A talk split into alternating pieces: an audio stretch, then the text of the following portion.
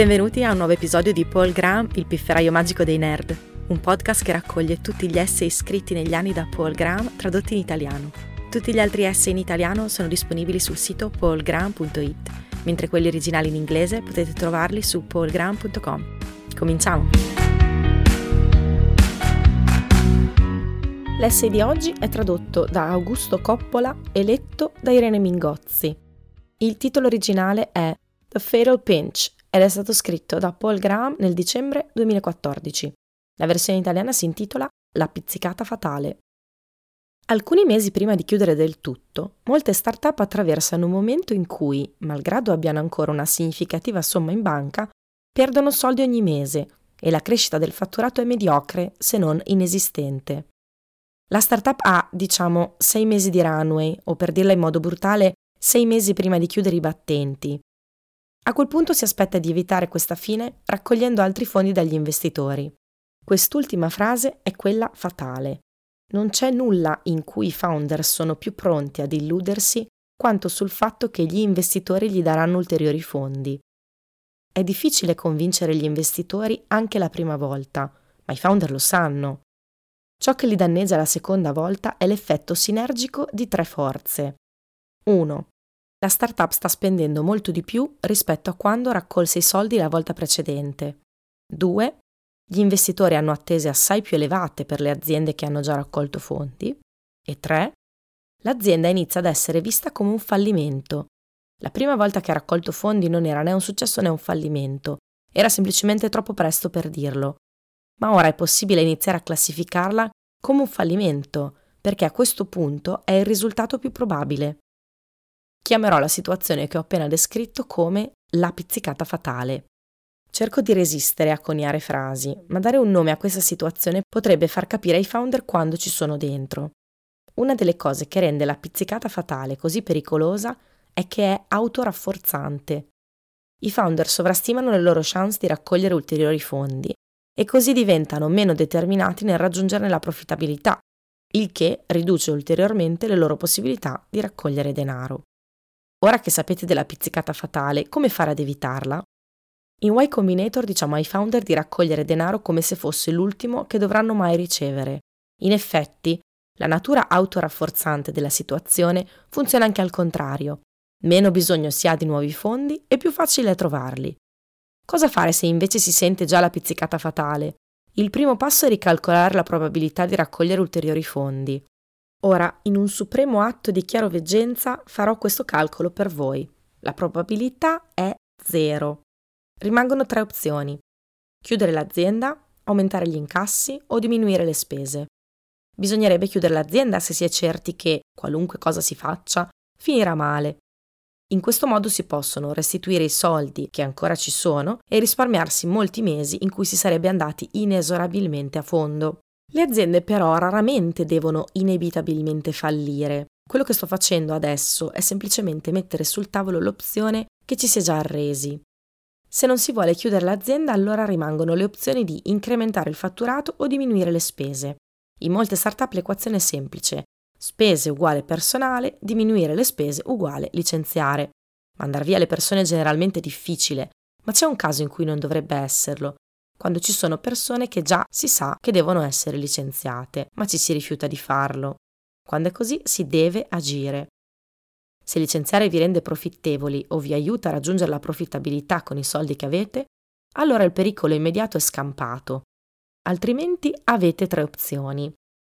Licenziare anche quelli bravi, oppure ridurre temporaneamente i salari, oppure incrementare le vendite. Convincere le persone a prendere salari più bassi è una soluzione debole perché funziona solo se il problema non è veramente grave. Se la traiettoria attuale non sta portando esattamente alla redditività, ma ci si potrebbe arrivare tagliando un po' gli stipendi, allora può essere possibile convincere le persone ad accettarlo, altrimenti probabilmente si sta solo procrastinando il problema e la cosa sarà presto ovvia a tutti quelli il cui stipendio è stato ridotto. Questo ci lascia con sole due opzioni, licenziare anche quelli bravi oppure fare più soldi. Nell'analizzare le due alternative si tenga presente l'obiettivo finale, essere una product company di successo, cioè avere una singola cosa che molte persone usano. Uno dovrebbe essere più incline a licenziare se la fonte dei guai è aver troppo personale. Se ad esempio si sono assunte 15 persone prima ancora di capire cosa si sta facendo, si è creata un'azienda malata. Capire bene cosa si sta creando è probabilmente più facile con un pugno di persone che con 15. Inoltre, queste 15 potrebbero non essere quelle necessarie a fare la cosa che alla fine sarà costruita. In questo caso la soluzione può essere quella di ridurre le dimensioni e capire in quale direzione crescere. Dopotutto, non si sta facendo a queste 15 persone un favore se si porta l'azienda a schiantarsi con loro a bordo. Tutti comunque perderanno il loro lavoro insieme al tempo che hanno perso lavorando per un'azienda condannata. Se invece si ha solo un pugno di persone, allora è meglio concentrarsi su come fare più soldi. Può sembrare facile chiedere alla startup di fare più soldi, come se per farlo bastasse chiedere. In generale una startup sta già lavorando sodo per vendere il proprio prodotto, ma in realtà quello che sto suggerendo non è lavorare ancora più duramente per fare più soldi, ma provare a fare più soldi in modo diverso. Ad esempio, se si ha solo una persona che vende mentre gli altri scrivono codice, bisognerebbe considerare di mettere tutti al lavoro sulla parte vendite. Che senso ha, infatti, scrivere più codice se si sta fallendo? Se si deve scrivere del codice per concludere un affare specifico, si va avanti, perché anche questo significa che tutti stanno lavorando alla vendita, ma si rimanga focalizzati solo su ciò che porterà il maggior ricavo nel minor tempo possibile. Un altro modo per fare soldi in maniera diversa è vendere cose diverse e in particolare fare cose più consulenziali. Dico consulenziali perché c'è una lunga scivolosa discesa che va dalla creazione di prodotti alla consulenza pura e non bisogna andare molto in basso prima di iniziare a offrire qualcosa di davvero interessante per i clienti. Sebbene il vostro prodotto possa non essere ancora attraente, se siete una startup avrete degli sviluppatori che spesso sono molto più in gamba di quelli del vostro cliente, oppure potete avere un'expertise in un ambito che i vostri clienti non padroneggiano. In pratica, se modificate le vostre conversazioni commerciali da vuoi acquistare il nostro prodotto a di cosa ha bisogno che pagherebbe molto per averlo, potreste trovare molto più facile estrarre valore dalle controparti. Se si percorre questa strada bisogna essere dei mercenari senza pietà. Si sta cercando di salvare la startup dalla morte, per cui si cercano clienti disposti a pagare molto e velocemente.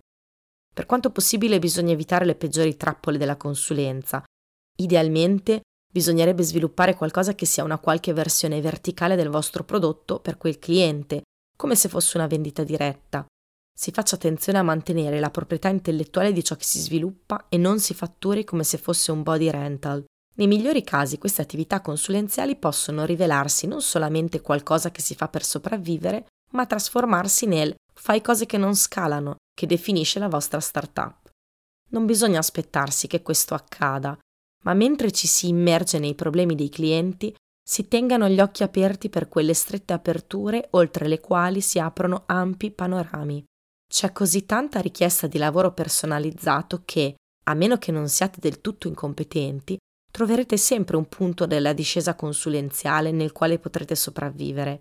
Ma non ho usato l'aggettivo scivolosa senza motivo, la richiesta continua da parte dei clienti di lavoro ad hoc può spingervi sempre più in basso nella discesa consulenziale, così che il problema della sopravvivenza diventa il problema di rimanere focalizzati su ciò che conta veramente.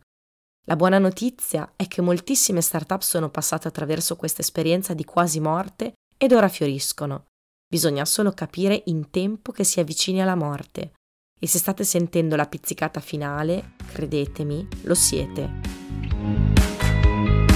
Grazie per aver ascoltato questa puntata di Paul Graham, il pifferaio magico dei nerd. Trovate tutti gli articoli di Paul Graham tradotti in italiano su paulgraham.it e gli originali in inglese su paulgraham.com.